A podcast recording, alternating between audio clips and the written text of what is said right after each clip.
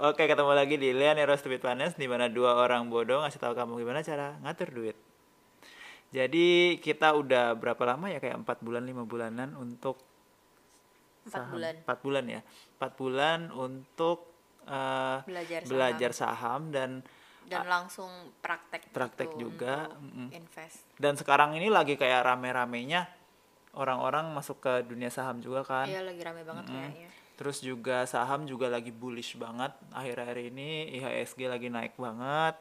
Terus ya pokoknya kamu naruh di saham apa aja hampir apa aja itu kamu pasti dapat untung. Kayak gitu. tapi itu kan untuk yang short term Short ya term, gitu. mm. Jadi kalau yang aku pelajari sih selama lima bulan ini yang baru dari cara-cara milih saham kan aku udah kasih tahu sebelumnya yang aku ambil dari LQ45 itu. Tapi aku udah nambah satu hal yang baru dan beruntungnya ya saham-saham yang dulu aku invest itu ya sudah termasuk di dalam kategori yang baru ini yaitu ngelihat kayak eh, ROE itu kayak eh, return of equity. Jadi kalau kamu ngelihat kayak return of equity itu di atas 5%, 5% itu kayak kamu naruh di apa itu namanya?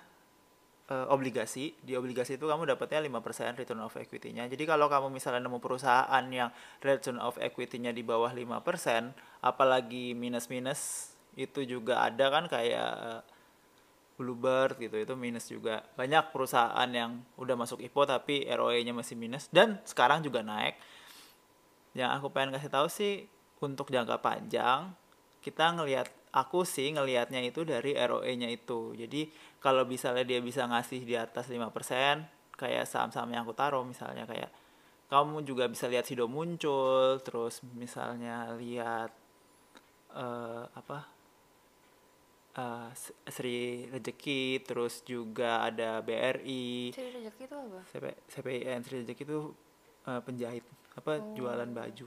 Oh serial Sril heeh. nah jadinya bisa dilihat di situ return of equity-nya itu berapa? Rata-rata bahkan di atas 8 ada yang sampai di atas 10 makanya aku juga return of equity itu maksudnya eh, nilainya dia. Jadi misalnya dia punya equity berapa? Bisnisnya dia Ah, gitu. ah, ah. oh jadi Ah, iya. misalnya total jumlah kepemilikan bisnisnya dia itu di jumlah-jumlah misalnya satu triliun gitu. Iya. Dalam satu tahun itu dia bisa naik 8% Iya. dari satu triliun itu Ah. gitu jadi maksudnya nilai perusahaannya dia itu eh, tiap tahunnya naik terus gitu Ya, Hmm. jadi setiap tahunnya naik lebih dari tujuannya lebih dari 5% harusnya Hmm. biar lebih baik daripada obligasi. Kalau misalnya ada perusahaan yang eh, di bawah 5% ya mendingan semua asetnya ditaruh di obligasi aja atau Hmm. dapatnya lebih daripada 5% kan kayak gitu. Makanya itu juga jadi alasan kenapa aku nggak masuk ke saham-saham yang booming kayak BRIS, Bank BRI Syariah. Hmm.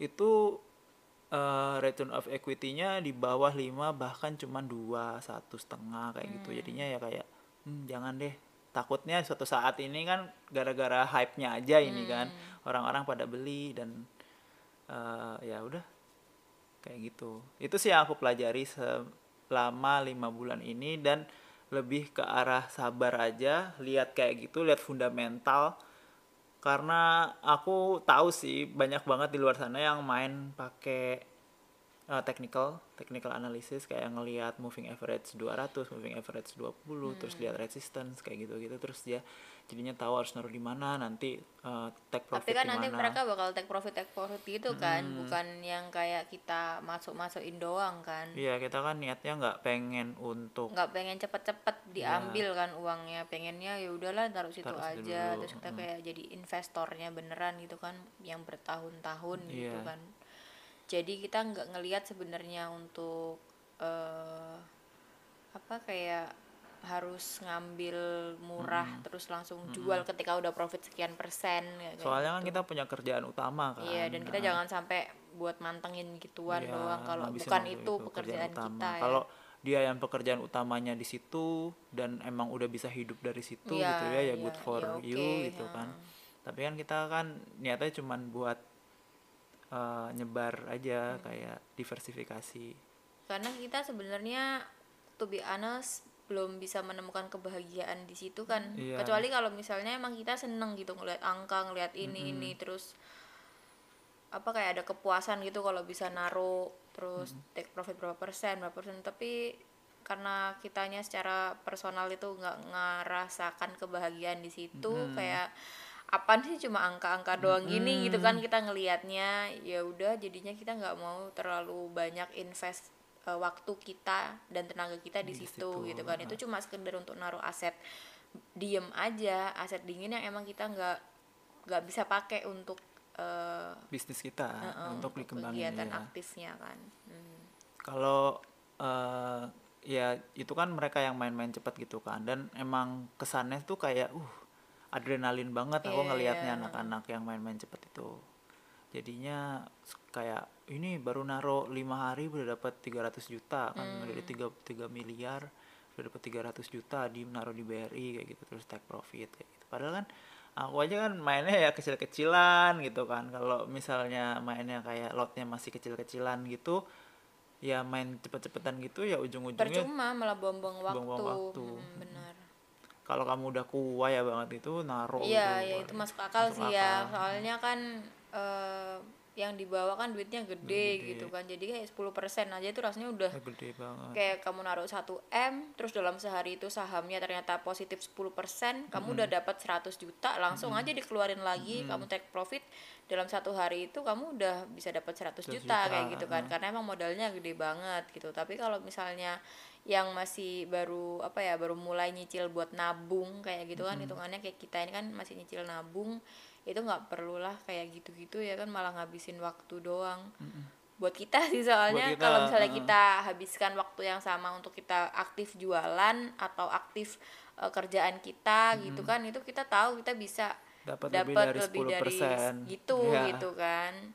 S- eh, sehari-harinya gitu. Tapi ya nggak ada yang tahu sih ya di masa depan nanti kita bakal kayak gimana. Mungkin kita bakal merasakan hollow Iya. terus kayak kerjaan gini sama kerjaan terus ya megang ngeliat-ngeliat angka itu ya sama-sama hollownya terus ya ya mana yang kenapa- ngasilin duit aja gitu kan Gitu. ujung-ujungnya. Soalnya ya mau nggak mau yang kita lakuin yang kita kerjain pekerjaan kita itu ya hal yang kita suka kita seneng kan kerjaan itu Hmm. jadi kalau misalnya kalian itu kerja itu udah nggak suka terus eh, kalian itu pikirannya cuma duit ya mungkin main-main cara short term short term kayak gitu menarik sih Hmm. sama-sama kalian anggapnya apaan sih kerjaannya nyari duit nyari duit ya bukan berarti enak kayak gitu kan Hmm. problemnya kita berdua ini ngerasain nyari duit itu dengan cara yang kita suka Hmm. agak-agak susah untuk terjun ke dunia yang kita sebel gitu terus iya terus eh, ngedumel tiap Nah, hari terus stres. bawa bad vibe gitu kan di rumah. Iya soalnya kita sama duit pun ikatan emosionalnya kecil banget. Iya bener sih. Kita butuhkan dikit sih aslinya. Sebenarnya kalau kita mau butuhin banyak ya bisa-bisa aja kita butuhin banyak. Itu bukan butuh banyak pengen banyak butuh banyak juga bisa buat bayarin utang ayahku misalnya atau bayarin S2 adekku atau bayarin apa. Ya butuh tuh banyak bisa aja itu- banyak. Cuma kan ya sih. pilihan aja pilihan buat kayak yang tadi yang kamu baca cerita soal ada orang yang kena uh, covid itu kan Jim? Hmm. terus dia bilang kayak aku nggak ada pilihan lagi daripada dipecat kan mendingan tetap masuk kantor terus ya nggak dipecat walaupun sakit-sakitan kayak gitu. Terus nular nularin teman. Tapi ya kita di sini kita mikir misalnya kayak satu hari kita harus berhenti kerja untuk dua minggu kayak gitu kan. Kita bisa untuk nggak kerja ngapa-ngapain dua minggu karena kita nggak ada cicilan rumah nggak ada cicilan mobil nggak ada pendidikan anak. Ya kita mikirin apaan sih? Makan sama listrik doang gitu, sama internet ya itu kan choice Heeh, by jadi choice by, aja by choice-nya bukan- kita sih kayak bukan emang kita nggak ada kebutuhan yang Ya, besar sebenarnya kita kan ya. memilih untuk nggak memilih untuk hidup santai aja jadi Iya. ya udah kita bisa eh, apa ya dapetin hal-hal yang emang ya kita ngerasa worth it buat kayak gitu jadinya ya main saham itu bener nggak main kayak naruh uang di saham itu ya benar-benar uang yang beneran nggak kepake sama sekali gitu. Hmm. ya nggak ada ikatan emosional naik turun naik turun kayak gitu Iya ada atau nggak adanya tuh sebenarnya nggak ngefek sama kita saat ah. ini gitu kan. iya tapi di luar sana itu banyak orang yang tabunganku semuanya sekarang nih taruh di saham A atau saham B saham C Iya, jadi kayak judi gitu. Judi, heeh. Soalnya malah ada juga kok yang sengaja ngambil KTA. Ya kan? Ngambil KTA 500 juta gitu atau gadein rumahnya. Terus buat dipakai kayak gitu. Padahal Mana kan itu bahaya banget. kalau karena deg- ya emang emang bisa kalau kamu lagi beruntung kamu bisa dalam sehari itu bisa take profit 10%, 20% bahkan. dan bisa langsung bayar bunga KTA-nya kayak gitu kan. Uh, I- emang emang kamu pintar dalam menganalisa uh, kurva atau emang kamu hoki aja tebakanmu bener atau gimana gitu. Kan yang namanya dasarnya jurang nggak ada yang tahu ya. Arahnya dia ke bawah banget terus kamu udah berharap dia mantul gitu kan misalnya jadi naik gitu ya nggak ada yang tahu siapa tahu malah turun lagi lebih jauh lagi lebih dalam lagi gimana? Terus uangnya habis kayak gitu Ya, kan. mikirnya kayak oh itu resisten nih pasti habis kena resisten dia bakal naik gitu Hmm. eh enggak. Turun Ya, tetap malah. kalau emang udah tahu ilmunya dan belajar segala macem kayak aku gitu, mikirnya dia yang belajar segala macam pun tahu ilmunya itu nggak bisa tahu masa depan. Ya nggak bisa bener-bener tahu. Jadinya emang harus bisa nanggung risikonya kan emang. Ya kalau kayak yang itu saudaranya Edward Cullen kan enak dia bisa baca masa depan Jim emang bisa membaca masa depannya tuh harga saham berapa kayak gitu. emang enggak sih aku nggak tahu kira kayak gitu nggak tahu. Eh, aku aku bayangin coba kayak masa depan misalnya A B atau C gitu kan. Terus ada ada orang yang lihat kamu ini orang tebakan masa depannya selalu bener nih ikutin terus aja kayak gitu. Ya lama-lama pasti nggak sesuai kan sama tebakan masa depannya ya. Lucu sih. Aku apa ya maksudnya kayak balik lagi ke saham itu ya yang aku pelajari ya nggak banyak dan ada satu hal yang aku tahu dari YouTube juga kemarin eh, ada tiga jenis orang yang nanam duit di saham. Ada yang emang dia itu kayak trader player yang take profit eh, cut loss kayak gitu-gitu. Ada juga yang kayak aku aku maunya jadi kayak gimana itu adalah kayak old timer yang waktu berapa lama kalian di saham itu mengalahkan orang-orang yang gimana ya? Bahasa Indonesianya aku bingung nyebutinnya. Eh, timing. Time in market beat timing in market kayak gitu. Hmm, gimana sih terjemahannya Jadi, gimana? eh, seberapa panjang waktu yang kamu eh, berapa panjang waktu invest kamu Ya. itu lebih baik dibandingkan kamu ngelihat timing timing terbaik untuk Masukin masuk duit. keluar Iya, masuk keluar ah, gitu. kayak gitu aku bingung translate Soalnya kan kalau misalnya kita misalnya masukin uang terus didiemin tuh selama 20 tahun. Ya memang ada bisa naik 50%, bisa turun 40%, bisa naik 5%, turun 10% kayak gitu.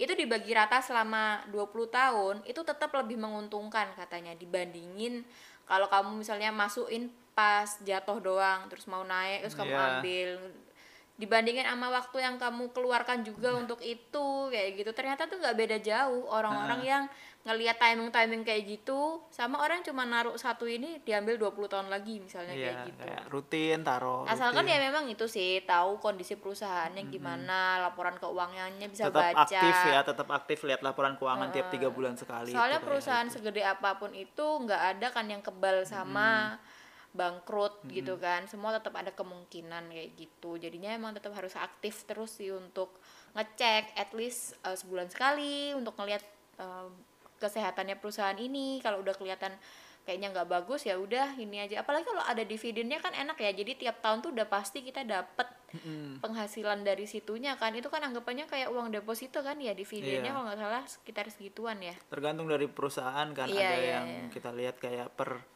lembar ngasilin 50 Iya, ada yang per lembar ngasilin berapa gitu kan. Itu kan juga tergantung sama harga sahamnya juga. Tapi kalau rata-rata persentase kan eh, disaraninnya cari yang bisa paling nggak ngasih 5% kayak Iya. gitu kan. Supaya setara sama deposito gitu kan. Enak ya udah setara sama deposito terus saya dapat kenaikan iya harganya dapat juga. kenaikan harga ininya bahkan juga. kalau misalnya nggak naik pun harganya kalau di dividennya kita masih dapat Ah, kalau dari 5%, dividennya dapat ya. terus itu tetap untung gitu kan itu aja sih kalau aku yang aku pelajari dari saham ini Kalau yang aku pelajari dari saham tuh, aku ngeliat kemarin kan sempet saham tuh anjlok banget kan, Iya. yang sampai minus banyak banget itu. Yang BRI tadinya tuh 3.800 bisa anjlok lagi jadi 2.990. iya Ingat nggak? Terus jadi jadi 3.000 itu kan. aku naruh tuh di 3000 ya Terus kamu tuh minus kan itu, karena kamu naruhnya di 3.300 kan kalau nggak salah. Nah di situ tuh mental kita tuh benar-benar di apa ya di di di diuji? Diuji banget gitu loh. Kayak kamu bakal cut loss sekarang karena takut ntar harganya jadi 2000 Nah, atau kamu tambah beli malah sekarang. beli lagi. Biar nanti kalau naik kayak gitu kan. Dan yang kita pelajarin selama eh, belajar saham ini sih justru malah yang kedua itu kan. Iya, jadi ketika dia jatuh tuh mestinya kamu tuh nabung lagi kayak gitu. Karena kan karena- anggapannya harganya di diskon lebih Iya. lebih jauh Apalagi gitu. kamu tuh tahu kalau ternyata tuh perusahaan itu dilihat dari laporan keuangannya itu itu legit, dan legit dan bagus, bagus. gitu. Masuk ke dalam blue chip kan. Iya. bukan saham-saham gorengan gitu yang yang pergerakannya nggak jelas gitu. Makanya jadi kemarin kan sempat jatuh kayak gitu dan kita bisa dibilang kayak udah apa ya lulus nggak sih jadinya? Karena memutuskan untuk nambah. Ya nambah aku mikirnya sih kita mikir bisa lulus ya karena apa yang kita taruh di situ kita nggak ada ikatannya Hmm. bayangin kalau itu tuh beneran uang kita gitu Nah, kalau itu beneran uang kayak yang buat Iya. bayar sekolah anak besok gitu ya, pasti pusing ya. ini dari sini nih aku nanti bisa mak- makan pusing lah Hmm. Belum lagi yang pakai gitu. uang kantor, kan Iya, ada juga kan orang-orang yang kayak gitu. Sih? Jadi Orang-orang kayak sabar kayak dikasih petty cash atau apa Iya. gitu buat mengelola tiap bulan itu kan 100 juta lah atau berapa lah gitu dimasukin gitu kan. Kalau minus ya aduh pusing bulan depan nggak laporannya gimana? Kayak gitu kan pasti. Terus dibayar pakai apa? Itu orang-orang nekat gitu. banget nah, sih. itu sih. Itu yang aneh ya yang serem kamu ya. tahu tak ada orang kayak gitu? Ada. Astaga. kan banyak ya cerita orang-orang cerita-cerita gitu kan. Cerita apaan coba kayak gitu? Anjir. Itu pengakuan kemarin kriminal kemarin ada orang yang cerita gini. Jadi eh apa ya ada orang yang ngomong yang soal itu loh. Kamu pernah cerita aku dia bilang ambil KTA di KPR di BCA Heeh. eh, uangnya bisa buat bayar KPR-nya kalau kita buat beli saham gitu kan jadi ambil KPR Anjir. terus uangnya buat beli sahamnya BCA terus nanti bunga dari sahamnya itu udah bisa nutup bunga KPR-nya Iya. plus dapat profit kan katanya Iya, gitu ah. kan ingat nah terus ada orang yang komen iya nih bener eh, kemarin ada saudaraku tuh yang sampai eh, nge nge KPR-in rumahnya gitu. Nggak ngerti gimana KTA ya kalau Eh, rumah ya? nge- apa ngegadai? Ya digadai lah rumahnya itu terus dapat uang. Nah uang itu dimasukkan gitu kan. Langsung dimarahin sama yang bilang Iya, bisa nutup itu eh. kan. Dia bilang kalau misalnya udah pasti positif ya orang BCA juga nggak bakal eh, minjem-minjemin duit ke orang lain mending dimasukin ke sahamnya sendiri. Tapi kan itu nggak kayak gitu. Bahkan orang bank pun tuh nggak tahu tuh arahnya bakal positif atau negatif bakal bakalan untung atau rugi gitu kan. Makanya tetap ada yang ini kan namanya cuma pre- risiko cuma gitu. prediksi aja kan. Masalah naik dan turun itu cuma prediksi. Nanti setelah ditaruh uangnya bakal turun atau naik ya nggak ada yang nggak tahu ada yang tahu. Makanya walaupun kamu ngelihat oh kan kurva gini MA 50 20 200 apa gitu kan itu kan cuma gitu gitu Iya. tapi kalau secara faktanya kan nggak ada yang tahu tahu. nggak ada bocorannya gitu loh jadi tetap aja hitungannya tuh nekat kan orang yang ngegadain rumah buat beli saham. Karena itu resikonya tuh aneh gitu. Kamu beli rumah karena emang nggak ada resiko kan? Makanya kamu beli rumah kamu nggak mau resiko ceritanya gitu. Iya, ka- kalau kamu itu kok malah ke saham gitu? Saham itu jauh lebih beresiko daripada kepemilikan properti gitu kan? Aneh gitu logikanya Kan nggak investasi masuk. investasi rumah itu adalah investasi yang kamu lakuin kayak bener-bener karena sangat rendah, rendah resiko, resiko. gitu. Jadi nggak bakal kena kayak gitu gitulah Ni- niatnya kan nggak bakal Ketidak- digusur ketidakpastian. nggak bakal diusir sama eh, yang ngontrakin kan kayak Iya, gitu kan. heeh. ya ini mah bakal diusir sama bank kalau misalnya makanya ini ini untungnya tapi kok sesuai karena Ah, BCA sekarang tuh malah makin, Makin naik, melejit makin jauh malah mungkin kayak udah 30 persenan gitu kan.